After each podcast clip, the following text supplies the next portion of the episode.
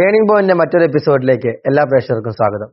ഒരു I A എസുകാരനാകണമെന്ന് സ്വപ്നം കണ്ട ചെറുപ്പക്കാരൻ വളരെ ചെറിയ മാർക്കുകൾക്ക് തന്റെ സ്വപ്നം നഷ്ടമായപ്പോൾ മറ്റാർക്കും അങ്ങനെ ഒരു നഷ്ടം വരാതിരിക്കാൻ സ്വന്തമായി ഒരുപാട് ഐ എ എസ് കോച്ചിംഗ് ഇൻസ്റ്റിറ്റ്യൂട്ടുകൾ സ്ഥാപിച്ചു. അദ്ദേഹം ഒരു മോട്ടിവേഷൻ സ്പീക്കറാണ് ഇരുപത്തഞ്ചോളം ബുക്കുകളുടെ രചയിതാവാണ്. അബ്സല്യൂട്ട് ഐ എ എസ് അക്കാദമിയുടെ മാനേജിംഗ് ഡയറക്ടറും സ്ഥാപകനുമായ ശ്രീ ജോബിനെസ് കൊട്ടാരം. ടേണിംഗ് പോയിന്റിലേക്ക് സ്വാഗതം. നമസ്കാരം. വളരെ ആഗ്രഹിച്ച് ഐ എ എസിന്റെ പടിവാതിക്കൽ വരെ എത്തി. വളരെ കുറഞ്ഞ മാർക്കുകൾക്ക് ഐ എ എസ് നഷ്ടപ്പെട്ടപ്പോൾ എന്താണ് തോന്നിയത്? ഞാൻ രണ്ടായിരത്തി പത്തിലാണ് സിവിൽ സർവീസ് പ്രിലിമിനറി പരീക്ഷ എഴുതി പാസ്സായി. മെയിൻ പരീക്ഷ എഴുതി പാസ്സായി ഇന്റർവ്യൂ വരെ എത്തുന്നത്. പതിനൊന്ന് രണ്ടായിരത്തി പതിനൊന്ന് ഏപ്രിൽ മാസത്തിലായിരുന്നു ഇന്റർവ്യൂ നടക്കുന്നത്. ഇന്റർവ്യൂ ഒക്കെ വളരെ നന്നായിട്ട് ചെയ്തു. ഇന്റർവ്യൂവിന് തിരക്കേടില്ലാത്ത മാർക്കും ഉണ്ടായിരുന്നു. പക്ഷേ ഫൈനൽ റിസൾട്ട് വരുമ്പോൾ ഇന്റർവ്യൂവിന്റെ മാർക്കും മെയിൻ പരീക്ഷയുടെ മാർക്കും ഒന്നുകൂടി ക്ലബ് ചെയ്യും. അങ്ങനെയാണ് ഫൈനൽ റിസൾട്ട് വരുന്നത്.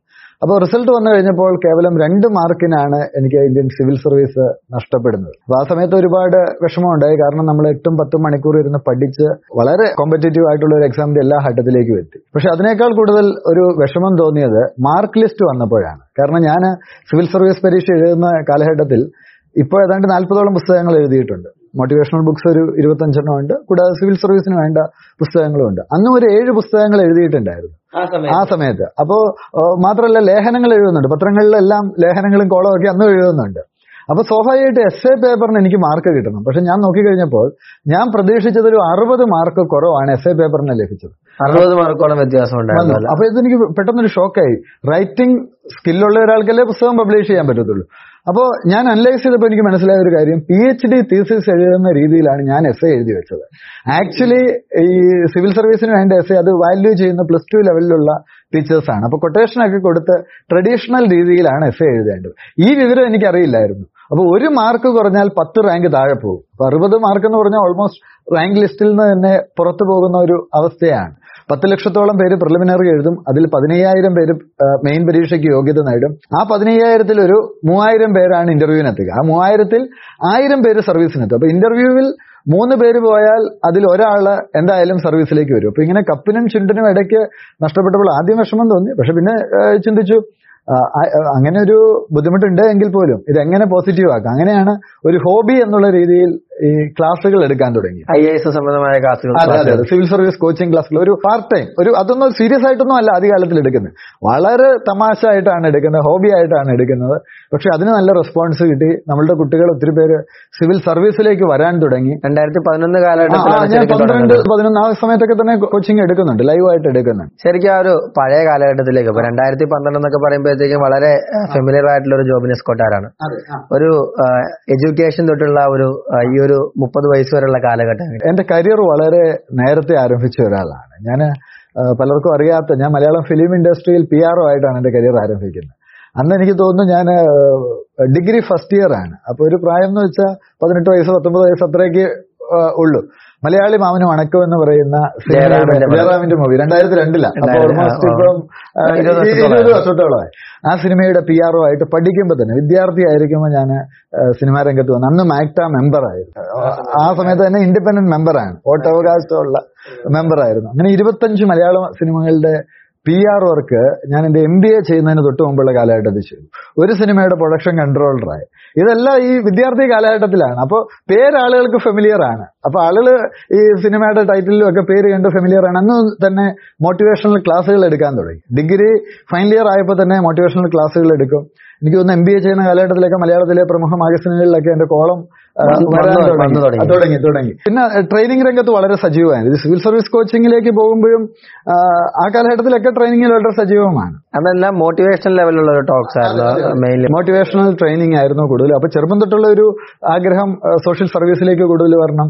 അങ്ങനെയൊക്കെയാണ് ഈ സിവിൽ സർവീസിലേക്ക് എത്തപ്പെട്ടത്. അല്ല അതെന്തായിരുന്നു അതിന്റെ ഒരു ഇൻസ്പിറേഷൻ ശരിക്കും ഒരു സിനിമ എന്ന് പറയുന്നത് വളരെ ഒരു അട്രാക്റ്റീവ് ആയിട്ടുള്ള ഒരു ഫീൽഡാണ് അതിൽ തന്നെ കണ്ടിന്യൂ ചെയ്യാനുള്ള ഒരുപാട് ഓപ്ഷൻസ് ഉണ്ടെങ്കിൽ എന്തായിരുന്നു ഈ ശരിക്കും ഒരു ചെറുപ്പം തൊട്ട് അക്കാഡമിക്കലി എക്സൽ ചെയ്യണം എന്നുള്ള ഒരു ആഗ്രഹമുണ്ട്. അപ്പൊ ഈ ഡിഗ്രി പഠനത്തിന് ശേഷം ഞാൻ എം ബി എയിലേക്കൊക്കെ വന്നപ്പോൾ സമയം ഒട്ടും ഇല്ലാണ്ടായി. അപ്പൊ പ്രൊജക്ടിന് ആളുകൾ വിളിക്കും എനിക്ക് പോകാൻ പറ്റത്തില്ല. അങ്ങനെ ഒരു ഗ്യാപ്പ് ഉണ്ടായി. പിന്നീട് ഞാൻ പിന്നെയുള്ള ഒരു ആഗ്രഹം എപ്പോഴും ഒരു ട്രെയിനർ ആവുക. എന്നോട് ഏത് കാലഘട്ടത്തിലും അന്ന് ആളുകൾ ചോദിച്ചാൽ ഞാൻ പറയുന്നത് എനിക്കൊരു മോട്ടിവേഷണൽ ട്രെയിനർ ആവണം. അതാണ് എന്റെ ഡ്രീം എന്നാണ് അങ്ങനെ ഒരു ട്രെയിനിങ് രംഗത്ത് സജീവമായി വിദ്യാഭ്യാസം അതിനനുസരിച്ച് ക്രമീകരിച്ചു.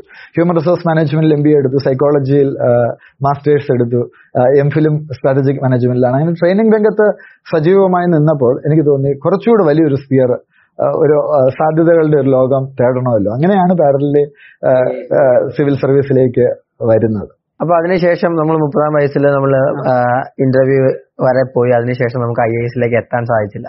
അപ്പൊ ആ. ഒരു നഷ്ടബോധം ശരിക്കും ജീവിതത്തിൽ ശരിക്കും ഒരു ഇൻസ്പിറേഷൻ ആണോ? അതിനെ എങ്ങനെയാണ് ഓർക്കുന്നത് അതായത് ഞാൻ ഒരിക്കലും തോൽവി എന്നൊന്നിൽ വിശ്വസിക്കുന്നില്ല. എല്ലാം ഒരു അവസരമാണ് എന്ന് വിശ്വസിക്കുന്നത് കാര്യം നമ്മൾ മറ്റുള്ളവരെ പഠിപ്പിക്കുന്ന ഇതേ കാര്യമാണല്ലോ. അപ്പൊ നമ്മുടെ ജീവിതത്തിൽ അത് പ്രാവർത്തികമാക്കണമല്ലോ. അങ്ങനെ ഈ സിവിൽ സർവീസ് കോച്ചിങ് അത് ഹോബിയായിട്ട് തുടങ്ങിയതാണ്. അപ്പൊ നല്ല റെസ്പോൺസ് കിട്ടാൻ തുടങ്ങി പുസ്തകം എഴുതാൻ തുടങ്ങി. അപ്പോൾ ഓപ്ഷണൽ സബ്ജക്റ്റാണ് ഞാൻ എടുത്തുകൊണ്ടിരുന്നത്. മലയാളം ഓപ്ഷണൽ മലയാളം ലിറ്ററേച്ചർ താല്പര്യമുള്ളതുകൊണ്ട് ഒരു ഞാൻ ഡിഗ്രിക്ക് പഠിച്ചത് ഇംഗ്ലീഷ് ലിറ്ററേച്ചർ ആണ്. അപ്പോൾ ആ ഓപ്ഷണൽ സബ്ജക്റ്റിന് നമ്മുടെ കുട്ടികൾ ഓൾ ഇന്ത്യ ടോപ്പേഴ്സ് ആയിട്ട് മാറാൻ തുടങ്ങി. അപ്പോൾ ചില കുട്ടികളൊക്കെ വരുമ്പോൾ പറയും എന്നോട് ചോദിക്കും സർ മലയാളത്തിൽ സിവിൽ സർവീസ് പരീക്ഷ എഴുതാമല്ലോ. പക്ഷെ അതിനുള്ള പുസ്തകങ്ങളൊന്നുമില്ല. അതിനുള്ള കോച്ചിങ് കൊടുക്കുന്ന ഇൻസ്റ്റിറ്റ്യൂട്ട് ഇല്ല. അപ്പോൾ അതിന്റെ ഒരു സാധ്യത എന്തെങ്കിലും അതിനുവേണ്ടി എന്തെങ്കിലും ചെയ്യാൻ പറ്റുമോ? അപ്പൊ അന്ന് ഞാൻ ചിലരോട് ചോദിച്ചു. അപ്പൊ അവർ പറഞ്ഞതൊക്കെ ഭ്രാന്തൻ ആശയമാണ്. മലയാളത്തിൽ ഐ എ എസ് പരീക്ഷ എങ്ങനെ എഴുതുക? ഇത്രയും വലിയ പുസ്തകങ്ങൾ വേണം. ഇപ്പൊ ഓരോ പുസ്തകം അറുന്നൂറ് എഴുന്നൂറ് പേജുള്ള പുസ്തകങ്ങളാണ്. ഇതാരാണ് തയ്യാറാക്കാൻ പോകുന്നത്? അത്രയും എക്സ്പെർട്ടൈസ് ഉള്ള ഒരാൾക്ക് ഇത് തയ്യാറാക്കാൻ പറ്റത്തുള്ളൂ. അപ്പൊ ഞാൻ പറഞ്ഞു നമുക്കൊന്ന് ശ്രമിച്ചുകൂടെ? ഞാൻ എന്റെ സുഹൃത്തുക്കളോട് പറഞ്ഞു. അപ്പൊ അവർ പറഞ്ഞതൊന്നും നടക്കില്ല. പ്രാക്ടിക്കലി നടക്കാത്ത ഒരു കാര്യമാണ്. ഇമ്പോസിബിൾ ആണ്. മലയാളത്തിൽ സിവിൽ സർവീസ് എന്നതിനെ കുറിച്ച് ചിന്തിക്കേണ്ടതെന്ന് പറഞ്ഞു. അപ്പൊ ഞാൻ ചിന്തിച്ചു എന്തുകൊണ്ട് ഇത് ഒറ്റയ്ക്ക് ഏറ്റെടുത്തുകൂടെ? അങ്ങനെ ഞാൻ പത്ത് വർഷത്തെ ഈ രണ്ടായിരത്തി പത്തിൽ സിവിൽ സർവീസ് പരീക്ഷ എഴുതുന്ന കാലഘട്ടം മുതലുള്ള എന്റെ നോട്ടുകളും മറ്റും ഉപയോഗിച്ച് ഒരു പത്ത് വർഷത്തെ ശ്രമഫലമായിട്ട് നമ്മൾ സിവിൽ സർവീസ് മലയാളത്തിൽ എഴുതാനുള്ള മുഴുവൻ പുസ്തകങ്ങളും നമ്മൾ പബ്ലിഷ് ചെയ്തു. ഞാൻ തന്നെ എഴുതി. ആരുടെയും സപ്പോർട്ട് ഇല്ലാതെ. ഏതാണ്ട് ഇരുപത്തി രണ്ടോളം പുസ്തകങ്ങൾ നമുക്കിപ്പോൾ ഉണ്ട് സിവിൽ സർവീസ് മലയാളത്തിൽ എഴുതാനുള്ള. എല്ലാം വലിയ പുസ്തകങ്ങളാണ്. ഇന്ത്യൻ ഭരണഘടന അതുപോലെ ഹിസ്റ്ററി ജോഗ്രഫി എക്കണോമിക്സ് എൻവയോൺമെന്റൽ സയൻസ് പിന്നെ സിവിൽ സർവീസ് എഴുതുന്നവർക്ക് വേണ്ടി മലയാളത്തിൽ ഒരു കറണ്ട് അഫയേഴ്സ് മാഗസിൻ കൂടി സ്റ്റാർട്ട് ചെയ്തു. അത് നമ്മൾ സൗജന്യമായിട്ടാണ് കുട്ടികൾക്ക് കൊടുക്കുന്നത്. ഈ ഒരു ബുക്കുകളൊക്കെ എഴുതി ഇത് വളരെ ഒരു എഫേർട്ട് ഉള്ള ഒരു കാര്യമാണ്. ഇതിനുശേഷം ശരിക്കും ഒരു അബ്സല്യൂട്ട് എന്ന് പറയുന്ന ഒരു ബ്രാൻഡിലേക്ക് വരാണ്ടായ കാരണം. ഞാൻ പറഞ്ഞില്ല ഇതൊരു ഹോബിയായിട്ട് തുടങ്ങിയതാണ്. ഹോബി ആയിട്ട് തുടങ്ങിയ കാര്യം ഇതിന്റെ പ്രയോജനം മനസ്സിലാക്കി നിരവധി ആളുകളിലേക്ക്. പ്രത്യേകിച്ച് എന്റെ ചില ഇന്റർവ്യൂസ് ഒക്കെ ശ്രദ്ധിക്കപ്പെട്ടിരുന്നു. യൂട്യൂബിലൊക്കെയുള്ള ചില സംഗതികൾ ശ്രദ്ധിക്കപ്പെട്ടപ്പോൾ ധാരാളം പേര് ആവശ്യപ്പെട്ടു. സാർ ഇത് എന്തുകൊണ്ട് സാർ ഒരു കോച്ചിങ് ആയിട്ട് ഫുൾ ടൈം കോച്ചിങ് ആയിട്ട് തുടങ്ങിക്കൂടുക അപ്പോൾ ആദ്യ കാലഘട്ടത്തിൽ നമ്മൾ ഓപ്ഷണൽ സബ്ജക്ട് മാത്രം പഠിപ്പിച്ചിരുന്ന ഒരു ഇൻസ്റ്റിറ്റ്യൂട്ട് ആയിരുന്നു. മലയാളവും സോഷ്യോളജിയും മാത്രമേ പഠിപ്പിക്കുന്നുണ്ടായി അങ്ങനെ രണ്ടായിരത്തി പതിനെട്ട് വന്നപ്പോൾ നമ്മൾ ഫുൾ ഫ്ലെഡ്ജ്ഡ് ഒരു ഇൻസ്റ്റിറ്റ്യൂട്ടായി മാറി. അബ്സല്യൂട്ട് ഐ എന്ന ബ്രാൻഡ് രണ്ടായിരത്തി പതിനെട്ട് ഓഗസ്റ്റ് പതിനഞ്ചാം തീയതി കേരളത്തിന്റെ മുൻ ചീഫ് സെക്രട്ടറി ആയിരുന്ന എഴുത്തുകാരനായ K Jayakumar I A S അദ്ദേഹം തിരുവനന്തപുരത്ത് തുടക്കം കുറിച്ചു. ഈ ചുരുങ്ങിയ കാലഘട്ടത്തിനുള്ളിൽ നമുക്കിപ്പോൾ ഏഴ് സെന്ററുകളുണ്ട്. കേരളത്തിലെ ഏറ്റവും മുൻനിരയിലുള്ള പ്രമുഖ ഇൻസ്റ്റിറ്റ്യൂട്ടുകളിൽ ഒന്നായിട്ട് അബ്സല്യൂട്ട് ഇപ്പോൾ മാറിയിട്ടുണ്ട്. കാരണം നമ്മൾ കൊടുക്കുന്ന ഒരു ഓഫർ മറ്റാരും കൊടുക്കുന്നില്ല. കാരണം നിങ്ങൾക്ക് ഇംഗ്ലീഷിൽ എഴുതണോ ഇംഗ്ലീഷിൽ എഴുതാം. മലയാളത്തിൽ എഴുതണോ മലയാളത്തിൽ എഴുതാം. ബൈലിംഗ്വൽ എന്നുള്ള ഒരു ആശയമാണ് നമ്മൾ മുൻപോട്ടേക്ക് വെക്കുന്നത് കേരളത്തിലെ ആദ്യത്തെ ബൈലിംഗൽ ഐ എ എസ് അക്കാഡമിയാണ്. അപ്പൊ അതും കുട്ടികൾക്ക് വളരെ അട്രാക്റ്റീവ് ആയിട്ട് തോന്നി. തികച്ചും ഈ മലയാളത്തിൽ ഐ എ എസ് എഴുതി ജയിക്കുക എന്ന് പറയുന്നത് പ്രാക്ടിക്കലി എത്രത്തോളം പോസിബിൾ ആണ്? മലയാളത്തിൽ സിവിൽ സർവീസ് പരീക്ഷ എഴുതി ജയിക്കുവാനുള്ള ഒരു അവസരം ആയിരത്തി തൊള്ളായിരത്തി അൻപത്തിനാല് മുതൽ തന്നെ നിലവിലുണ്ട്. അപ്പോൾ ഓൾമോസ്റ്റ് അറുപത് വർഷമായി. ചില വിദ്യാർത്ഥികൾ സ്വന്തമായിട്ട് പഠിച്ച് മലയാളത്തിൽ എഴുതി സർവീസിൽ വന്നിട്ടുണ്ട്. ഇപ്പൊ ഉദാഹരണം പറഞ്ഞാൽ നാഗാലാൻഡിൽ ജില്ലാ കളക്ടറായി സേവനമനുഷ്ഠിക്കുന്ന Muhammad Ali Shihab I A S. അദ്ദേഹം മലയാളത്തിൽ പരീക്ഷ എഴുതി മലയാളത്തിൽ തന്നെ ഇന്റർവ്യൂ അറ്റൻഡ് ചെയ്ത് ഐ എ എസ് നേടിയ ആളാണ്. ഇന്ത്യൻ റെയിൽവേ പേഴ്സണൽ സർവീസിലുള്ള ലിബിൻ രാജ് അദ്ദേഹം മലയാളത്തിൽ പരീക്ഷ എഴുതി വന്ന ആളാണ്. ഇന്ത്യൻ റവന്യൂ സർവീസിലുള്ള ജ്യോതിസ് മോഹൻ മലയാളത്തിൽ പരീക്ഷ എഴുതി വന്ന ആളാണ്. മലയാളം എന്ന് മാത്രമല്ല ഇരുപത്തിരണ്ടോളം ഇന്ത്യൻ ഭാഷകളിൽ സിവിൽ സർവീസ് പരീക്ഷ എഴുതാം. ഭരണഘടനയുടെ എയ്ത്ത് ഷെഡ്യൂളിൽ പറയുന്ന ഇരുപത്തിരണ്ട് ഭാഷ. തമിഴ് തെലുങ്ക് കന്നഡ ഡോങ്ക്രി ബോഡോ മൈഥിലി ഇതിലെല്ലാം എഴുതാം. പക്ഷെ ഈ സാധ്യത ആരും ഉപയോഗിച്ചില്ല. എല്ലാവരും ഇംഗ്ലീഷിൽ തന്നെയാണ്. കാര്യം അന്ന് മെറ്റീരിയൽ ഇല്ലായിരുന്നു.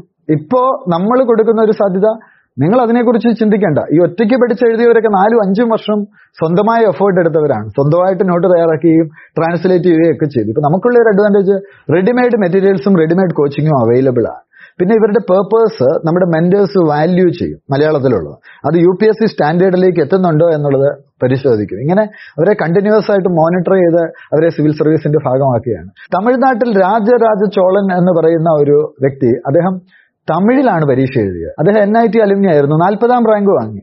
അപ്പോൾ അദ്ദേഹത്തോട് ചോദിച്ചു നിങ്ങൾക്ക് ഇംഗ്ലീഷ് ഒക്കെ നന്നായിട്ട് അറിയാമല്ലോ എന്തിനാണ് നിങ്ങൾ തമിഴിൽ എഴുതുന്നതെന്ന് ചോദിച്ചപ്പോൾ അദ്ദേഹം പറഞ്ഞ മറുപടി തമിഴ് എന്റെ മാതൃഭാഷയാണ്. അതിൽ എഴുതുമ്പോൾ എനിക്ക് മറ്റൊരു ഭാഷയിൽ പഠിക്കേണ്ട എഫേർട്ട് ഇല്ല. ഇത് ഗാന്ധിജി വളരെ മുമ്പ് പറഞ്ഞിട്ടുണ്ട്. ശരിക്കും ജോബിന് ഏത് ഭാഷയിലാണ് ഞാൻ എഴുതിയത് ഇംഗ്ലീഷിലാണ് എഴുതിയത്. കാരണം അന്നത്തെ കാലത്ത് ഈ പറഞ്ഞ പോലെ മെറ്റീരിയൽ അന്ന് ഞാൻ ആഗ്രഹിച്ചിട്ടുണ്ട് മലയാളത്തിൽ എഴുതാനുള്ള ഒരു സംവിധാനമുണ്ട്. കാരണം നമ്മൾ മലയാളത്തിലേക്ക് എഴുതുന്ന ആളായതുകൊണ്ട് തന്നെ സാധ്യതയുണ്ടെങ്കിൽ നല്ലതാണ്. അന്ന് ഞാൻ ഒരു പ്രമുഖ ഒരു അക്കാഡമിയോട് സമീപിച്ചു. അവർ ഗവൺമെന്റിന് ലെറ്റർ അയച്ചു. അപ്പോൾ അന്നൊക്കെ കിട്ടിയ മറുപടി ഇതൊന്നും പ്രാക്ടിക്കലി പോസിബിൾ അല്ല. നടക്കുന്ന കാര്യമല്ല.